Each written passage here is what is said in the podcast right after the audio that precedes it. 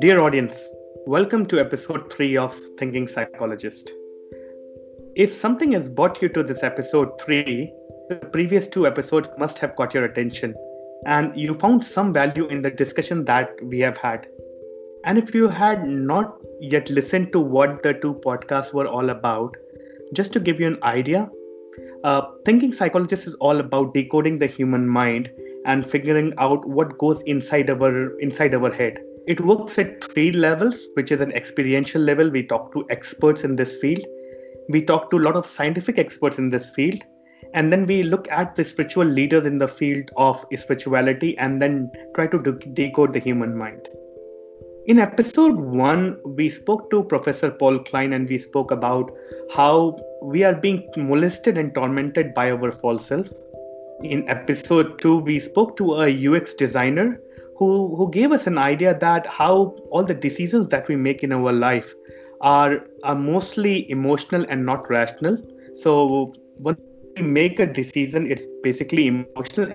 Then we make up stories and uh, you know give us ourselves false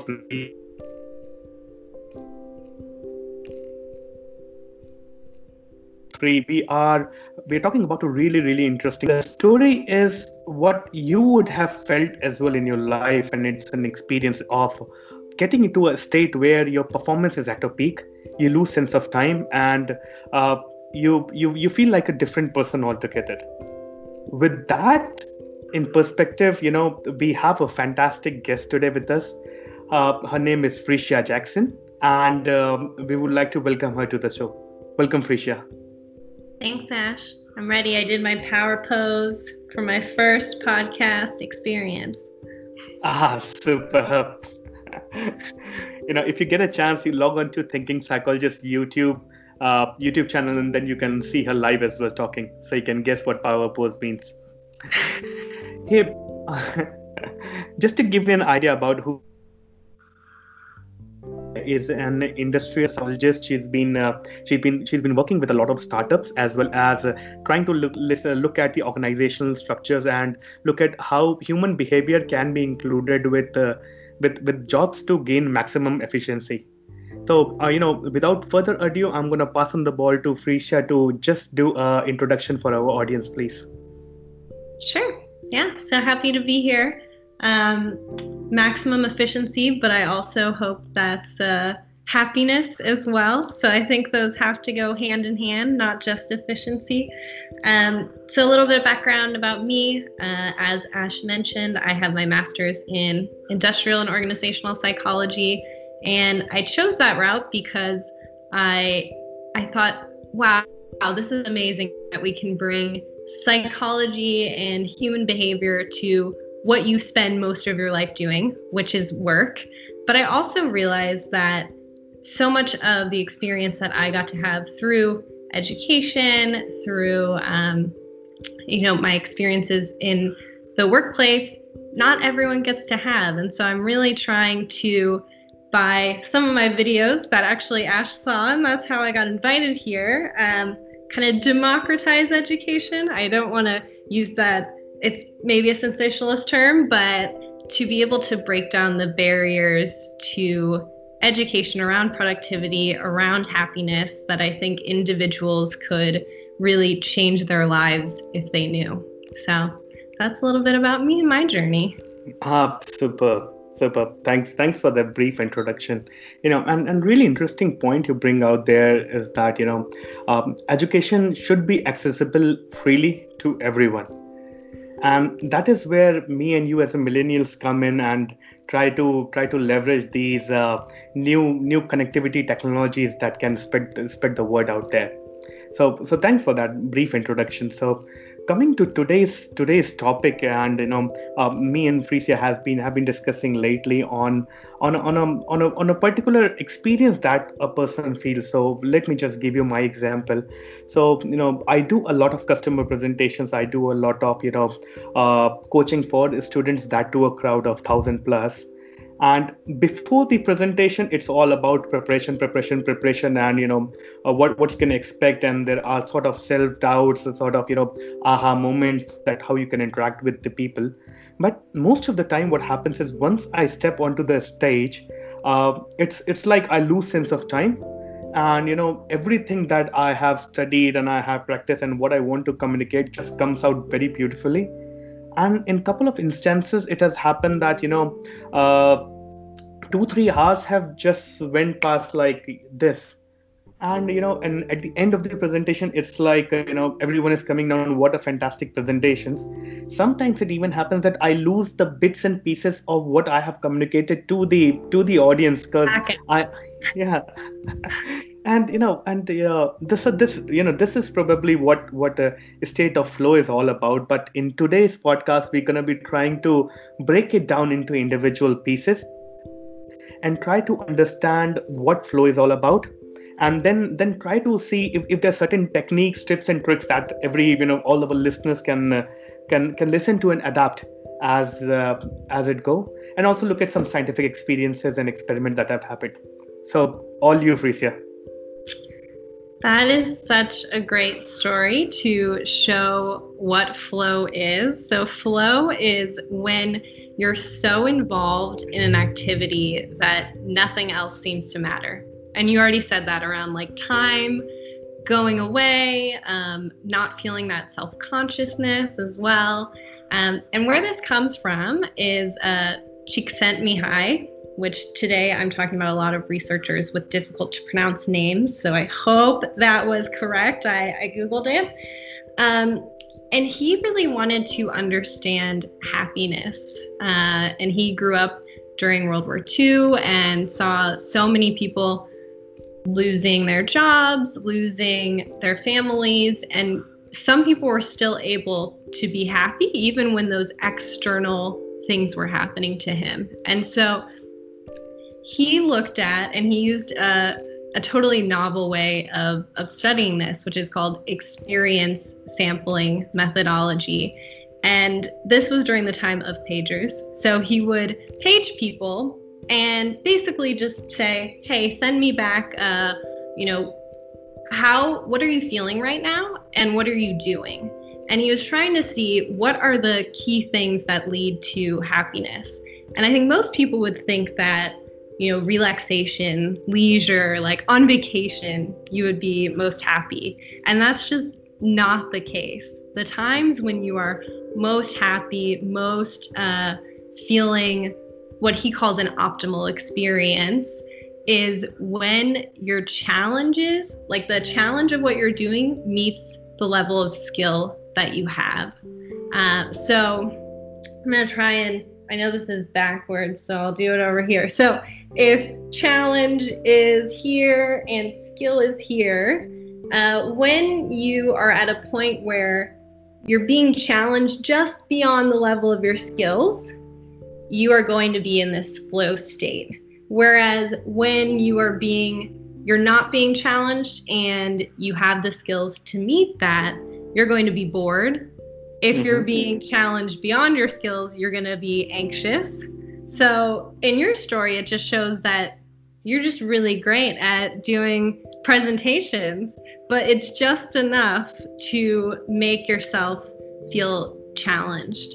Um, mm-hmm. and there's there's a few things that need to be in place in order for people to feel flow beyond just that challenge and skills. That's making sure that you're you have a clear goal. So I'm assuming when you go into a customer presentation or uh, you know to uh, your students, you have some type of learning objective that you're trying to get across, and you have feedback, right? So you're mm-hmm. seeing the people there and how they're responding to it, and that's part of the process of getting into this flow state. And you might even be intrinsically motivated. Would you say that? Um, oh, definitely, yes. You know, you know now, now that you break it down into such a smaller pieces, it, it definitely makes sense. And you know, uh, coming talking about the x and the y axis and the the skill versus challenge, the gap that you said, I guess it, it very much applies to the the video game industry as well because you know because it's it's it becomes really engaging really engaging once you when you keep playing and the difficulty keeps increasing and your skill is increasing and you know so, so to match that would be a really good trick. But but you know what what i would like to understand from you is you know uh, the level of a skill and the and the the challenge which is going to come. How how do you measure that? You know is is there a parametric way? Otherwise it becomes too subjective isn't it? Yeah that's a good question. And i like your point around video games because i think that's an example of using flow and the psychology almost against us to make us addicted and to create uh, potentially bad habits. Yeah. um, so it can be used in any way, right? We don't necessarily want to lose track of time when we're doing something that might not be the best use of our time. Um, so I think that's an interesting point. When it comes to challenge and skill, it is a subjective experience. Uh, mm-hmm. Uh, it is something that is unique to every individual. And I'd like to point out that, you know, what makes me go into flow might not necessarily what makes you go into flow. So there is a there's inherent differences in what first of all my skill level is, what I find challenging, but then also what is intrinsically motivating mm-hmm. and what will get you excited enough to lose track of time and get into that optimal experience. True. True. talking about this intrinsic motivation again, you know, just a just a little bit of more uh, more thoughts about intrinsic motivation. So, you know, what what motivates you might be really different from you know what your field of work might be or uh, you know those are two different aspects. So how do you how do you bring that together so that you know, for example i was talking about achieving maximum efficiency in whatever you do. And if you are into a place where your your job doesn't require to be intrinsically motivated and those are two parallel paths how, how do we deal with that? Uh, such a good question. And maybe I'll even talk about job crafting now because that Please, feels yeah. uh, a perfect segue. Uh, so, job crafting is based off of work by Wrzesniewski, which I told you these were mm-hmm. difficult names that I'm going to be saying today. Um, but it's basically the idea that you can proactively kind of change what your job looks like. And of course, in an ideal state, that could be altering the boundaries of what's included within your job. So that might be, you know, trying to change the task to things that are intrinsically motivating to you, um, trying to change the time that's allotted to things. So that's also not possible for a lot of people. Mm-hmm. So she also talks about changing your mindset when it comes to the job that you're doing. And actually, her original work was looking at hospital groups. And she found there was one group of people that just said, "Yeah, I I clean rooms." And there was another group of people that said, "You know, I'm a healer. Like I'm helping these people get better." And they had changed their total perspective around what they were doing to align with their values and mm-hmm. what it was that brought meaning to them and what they were motivated around. So I think it doesn't always necessarily need to be that you're changing the tasks of your job. It could be changing your mindset around the job. Another example, which I love, is um, so someone who's you know, an actor, but they also need to make ends meet. So they're a telemarketer. Well, when they're reading their script and talking on the phone with customers, that's an excellent opportunity to be practicing their acting, right? Mm-hmm. Even though that doesn't exactly sound like the same thing. So, how can you change your mindset to uh, align with what your values are? But of course, the ultimate job craft is just to pick another job that better aligned if you so can. Is, is that the reason you know most of the you know organizations worldwide are looking towards more of a value driven organizations where the employees themselves feel you know uh, feel that they're adding a value and their values are aligned with the overall uh, objective of the organization? Yeah, I, I think so because when people feel like they are taking part in something that's bigger than themselves, mm-hmm. you're going to tap into something that isn't just transactional. You know, I go to work and I do this job and I get a paycheck, but I this work is what brings me meaning. And that doesn't always have to be the case. You can find meaning in other ways, but if you're able to tap into that, you're going to as a company have people who are are working harder, working better, but as an individual you're also going to feel more fulfilled. So I think it's a it's a win-win. Yeah, fantastic. Hey, recently I, you know, read one of the articles where it was said that, you know, uh, someone was asking a question saying, uh, uh, you know, I my my passion is different from my job, you know, and uh, and my job pays me. So how am I supposed to make passion my mainstream? You know, and the I guess it's coming from Gary Vee, if you know him. You know, he uh, he probably said he said that uh, you know if once you realize how much of your following the passion is being funded by your actual job, you'll actually start respect, respecting it. That's so good. you know, most of the people are running behind, you know, I want to make passion my mainstream, passion my mainstream. But the moment you realize that the passion is being the the passion is being funded by your by your job stream, that's where it becomes interesting and and you would like to change the things around you you know and try to try to look inside you and change change you like intrinsic motivation again yeah, that's a funny one that you bring up because I, I live in Baltimore and there's a museum called the American Visionary Art Museum. And the whole concept of the museum is it's artists who are not uh, like classically trained. And so many of the artists, when you read their bio, it's like they were postal workers or they they all had these jobs that they didn't necessarily find uh, were lighting up their passion, but they were seen as just a transactional job that they were able to, you know, do the nine to five or whatever that time was to then channel their passion into something else. So I think there there is times when that works. Uh, if you aren't able to make money from your passion, but I think the ideal for everyone would be that those those things are aligned. Fantastic. Hey, coming back to our our topic of discussion of flow again, you know, how do I cultivate flow?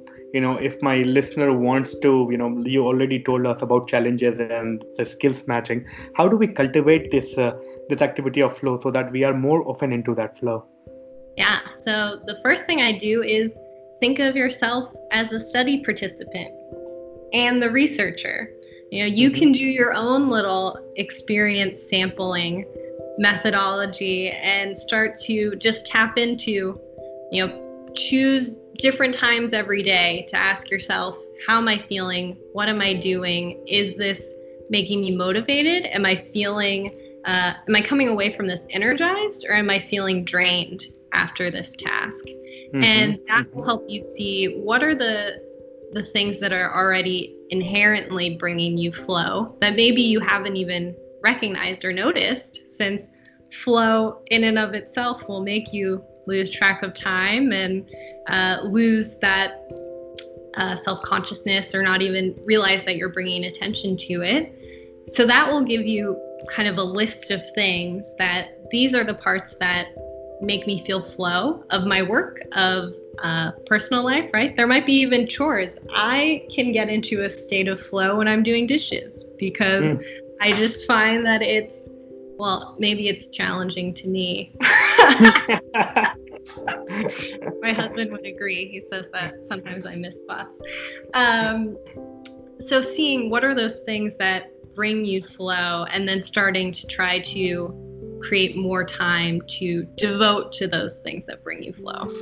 Mm-hmm. So that's that. You know, keep just stop what what you're doing and just be just be thinking about what you're thinking maybe. Again again that connects so much back to what meditation practices are doing these days where um, where they where we you know just just stop and think about our thoughts and then uh, you you are sort of able to take in only the positive ones and and push out all the negative ones out which is which is called wisdom again.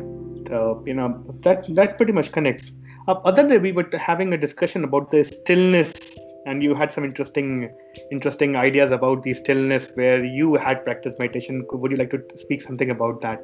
And if if that relates to the flow is it able to you know is that a method that we can help as a take a step to move towards flow?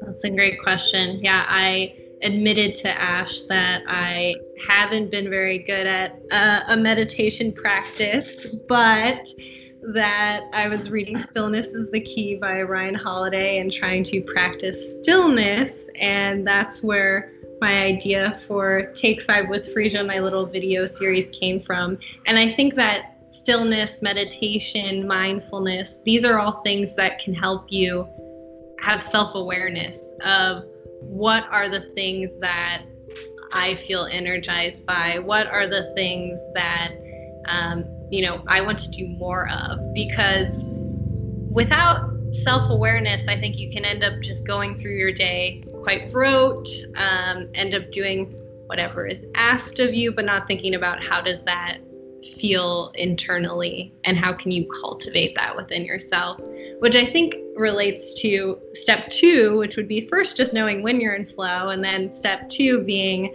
um, identifying your strengths. Mm-hmm. So high. he actually said that he thought different people had different uh, like natural capabilities for getting into flow and I disagree with that. I don't like that idea. That feels very cynical because then that would mean that you couldn't create that for yourself. Uh, so I think that if you're able to identify your strengths and the things that really get you excited, then that's how you'll be able to almost hack yourself into flow. When you're doing those things, you'll be more likely to to get into that mental state of losing time. And so there's a bunch of different ways that you could do that. Mm-hmm. Um, Gallup Strength Finder is one. I also really like the VIA Values and Actions Strengths Assessment, which is by Martin Seligman, um, the founder of positive psychology. And I like it because it's free. I always like recommending free yeah. things.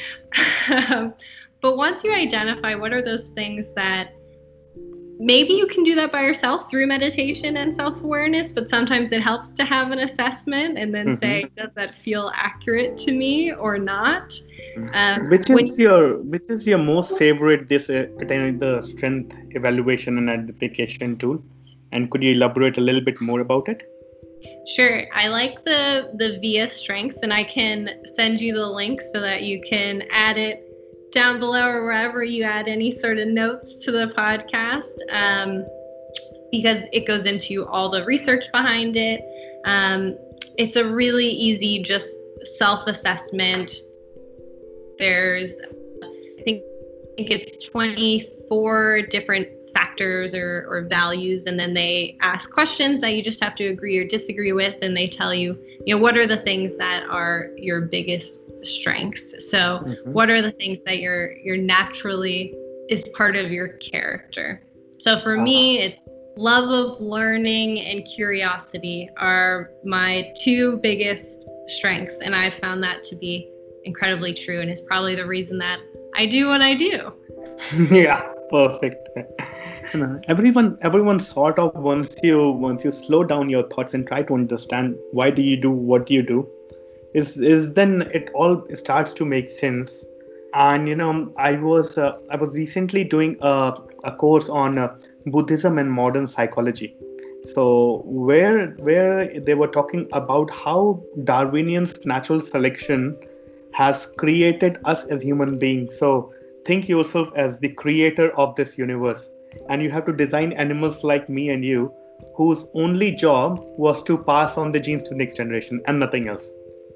So so then he talks about is that the genetic codes that i would write would include the first thing is that every time the animal achieves a goal for example you know i i complete this podcast or i get a new job he will give me a little bit of happiness which is a serotonin or dopamine rush.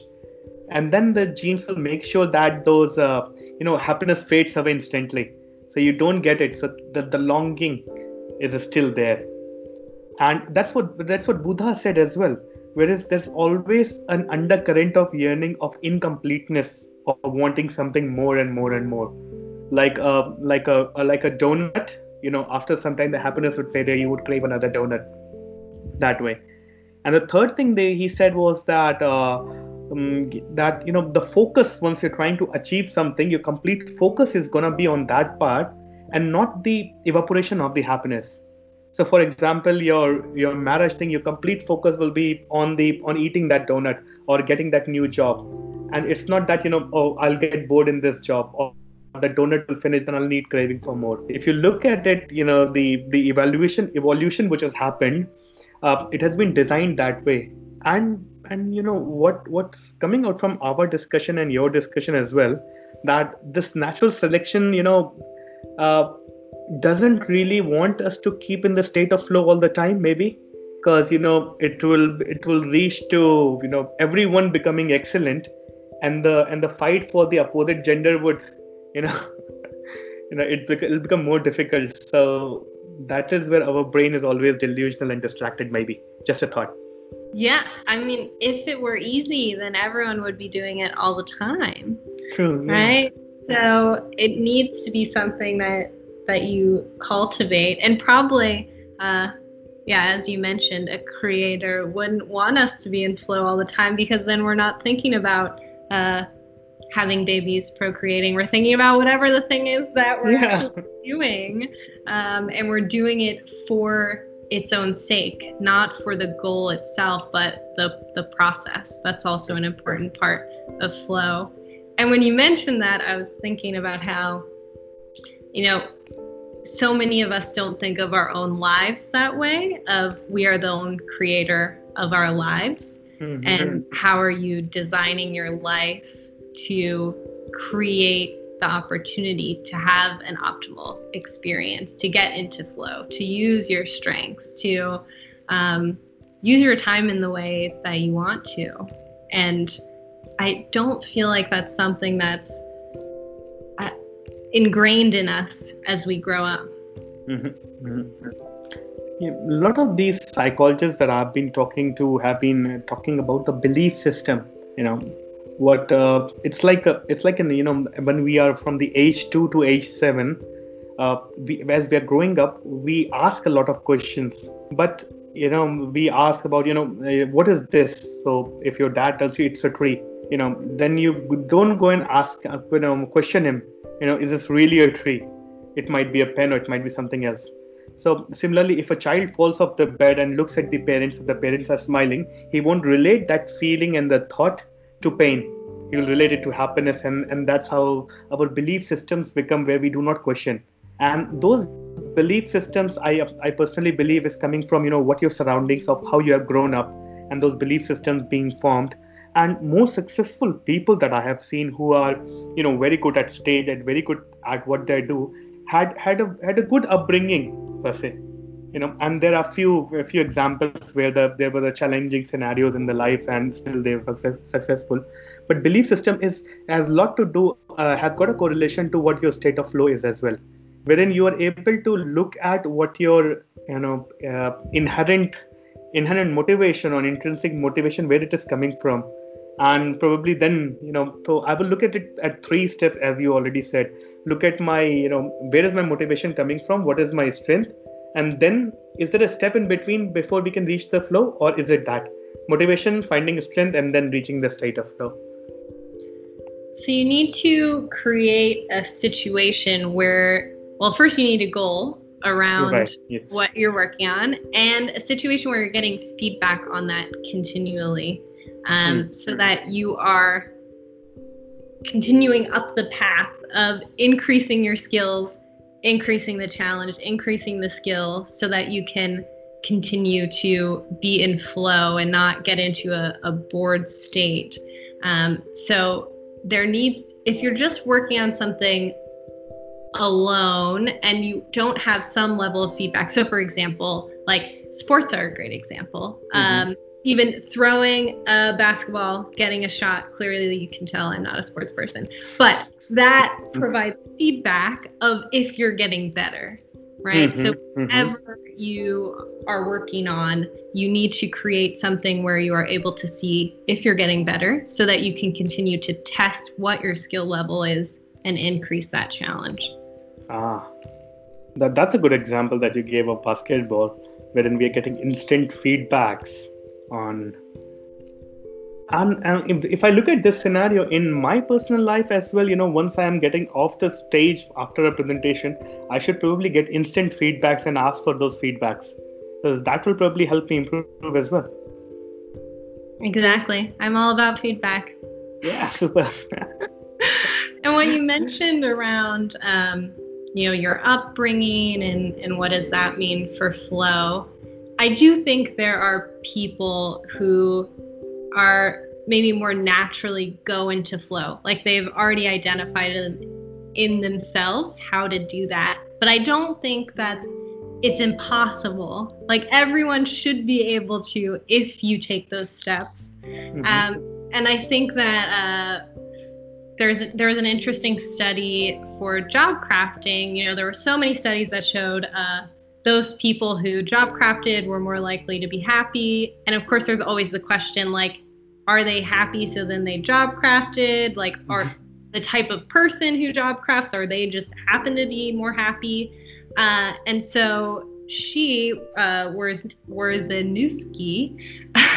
she actually randomly assigned people to those that would go through a job crafting exercise and those that wouldn't. And it was a double blind study, so their supervisors, their colleagues didn't know who was in which group. And she found that over time, the people who actually job crafted and were in that group were more likely to be seen as happy by others, even, and mm-hmm. to be rated as more uh, performing better by others as well as themselves. So that's showing that it's not just a type of person or your upbringing, but that if you're able, if your environment uh, encourages that, then you can also get those benefits. So, you know, I, I use this uh, really interesting quote that now you put it is that uh, uh, did Steve Jobs design iPhone or iPhone design Steve Jobs? So, you know, so you know because uh, once once there is a success then um, people try to as you mentioned as well create that environment around you and your persona becomes like that where uh, where you are thought as as this person.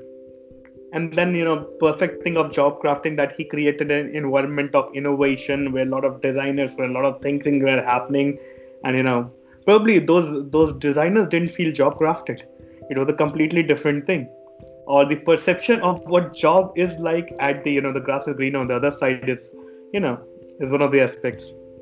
Totally. And what you're mentioning when other people perceive that then you can tap into contagion as well right? So people mm-hmm. say like, oh this is what i did. And then other people with organization also doing that and that can create just amplify the effect.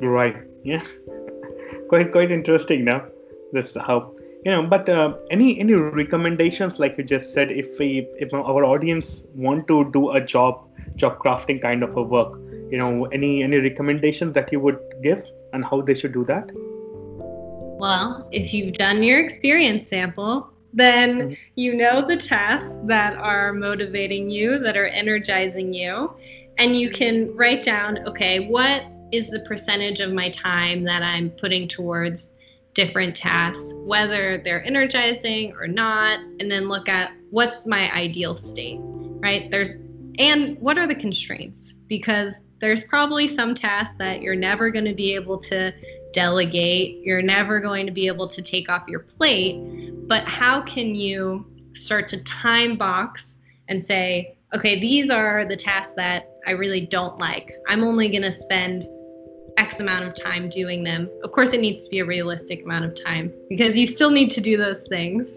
uh, for your most companies to think that you're performing well, um, but so that you can leave maximum amount of time for the tasks and uh, the responsibilities in your role that are most energizing and most make you go into a state of flow.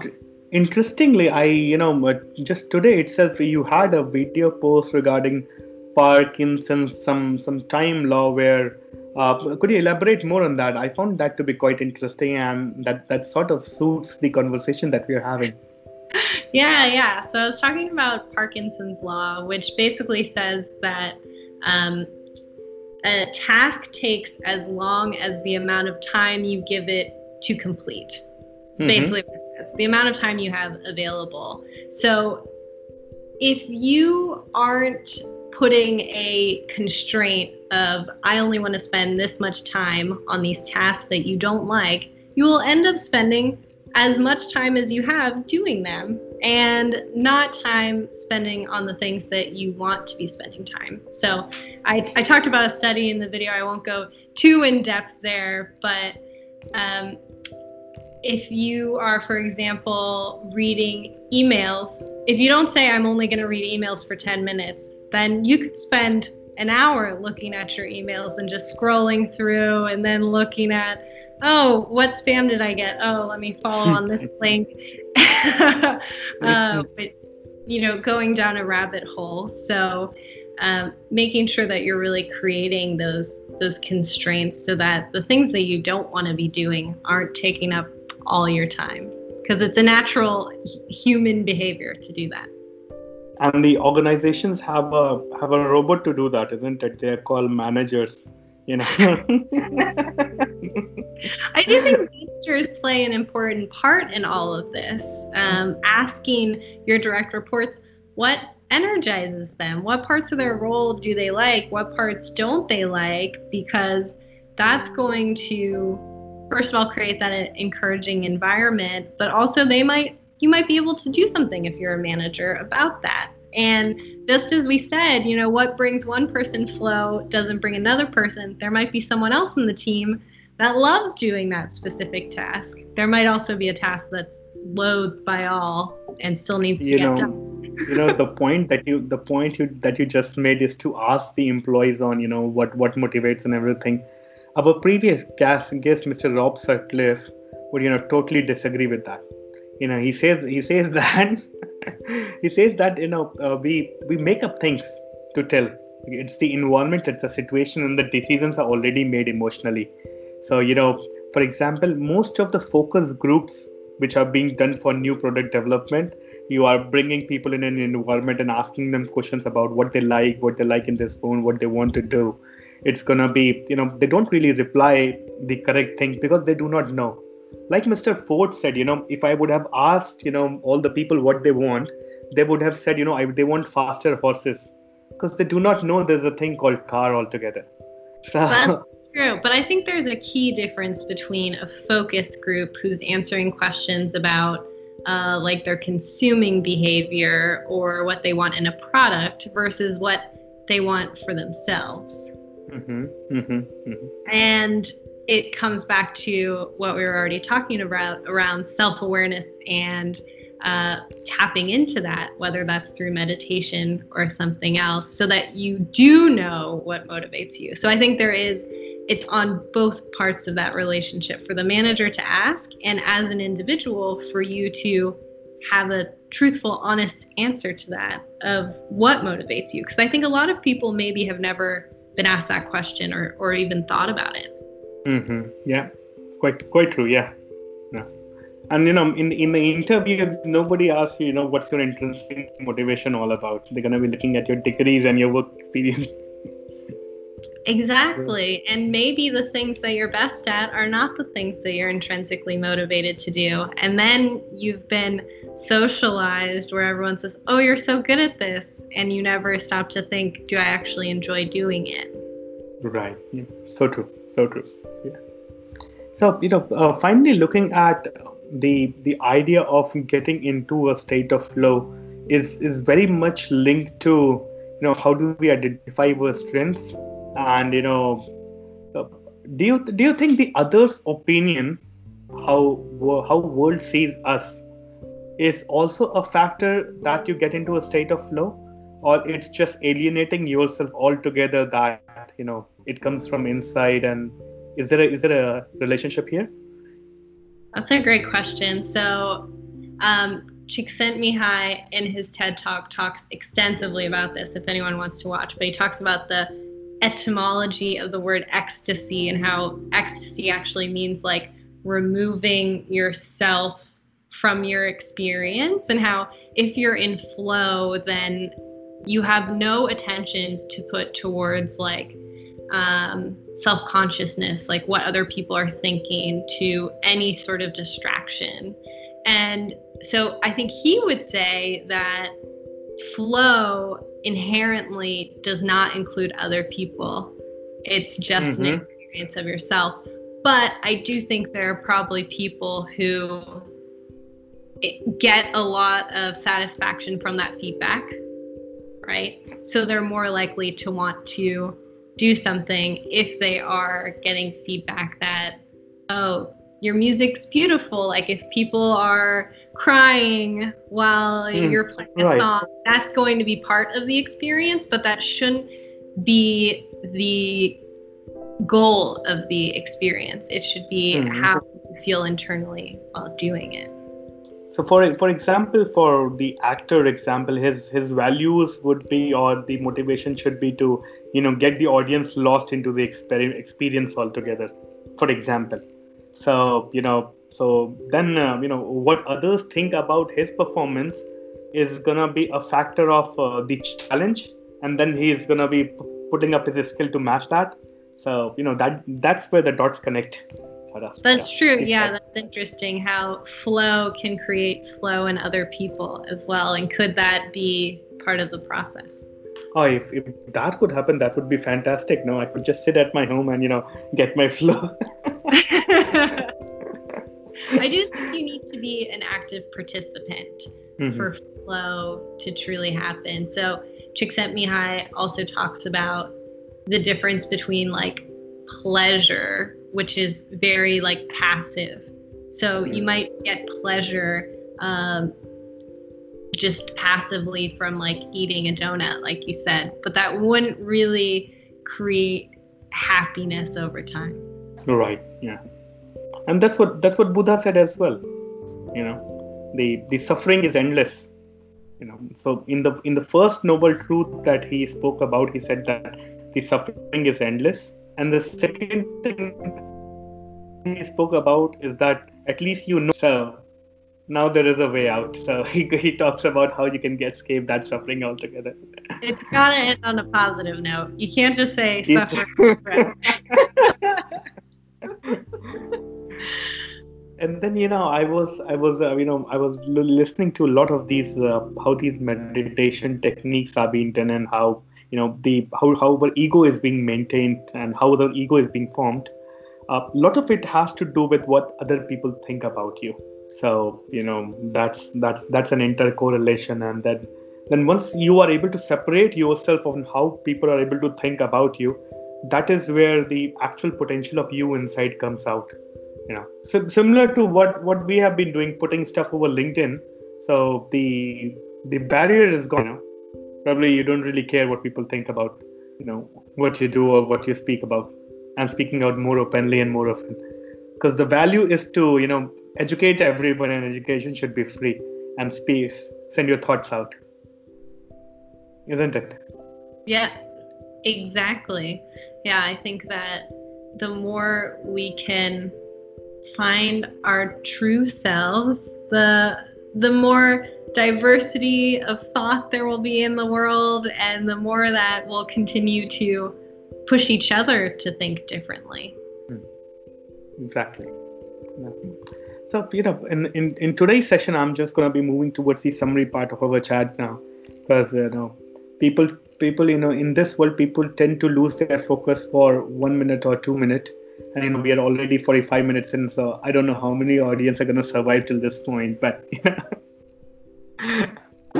so, now coming coming to a, a, summary what we discussed today is that in, in order to create an, a state of flow we need to have a goal. That goal needs to be achieved by having an intrinsic uh, a value.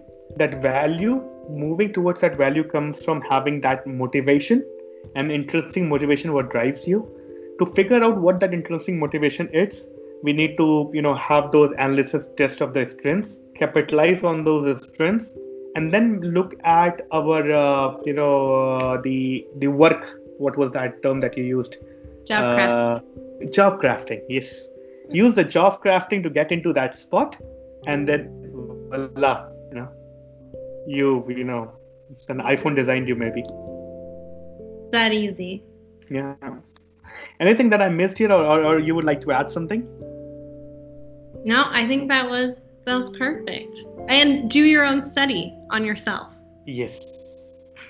Slow down your thoughts probably meditate more follow more stillness and you know because the the more you meditate we are more more able to drill down into our deeper subconscious and pull out those great ideas ideas like five five minutes with uh, Frecia you know? You know great ideas come out and uh,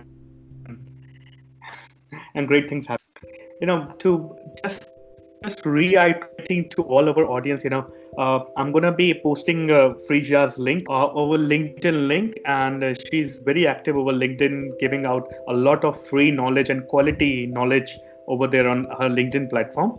And you know please feel free to follow her and you know ping her talk to her and gain as much knowledge and spread more happiness around closing remarks please Thanks, Ash. Uh, I so appreciate being part of your podcast and just the diversity of voices that you bring. Uh, you know, I I've listened to the episodes, so I appreciate getting to be part of it. Um, and I hope that everyone starts to think differently about the way that they're spending the, their time and the way that they could be. What's that optimal experience for you? What are the things that drive you, and how can you do it more? Fantastic. It was it was a real good, great pleasure to have you on Thinking Psychologist podcast, Frecia. And you know, if if you have some more interesting stuff that's coming out, we will be reaching out more to you, and probably our audience would like to listen more from you. Great. Thanks, Ash.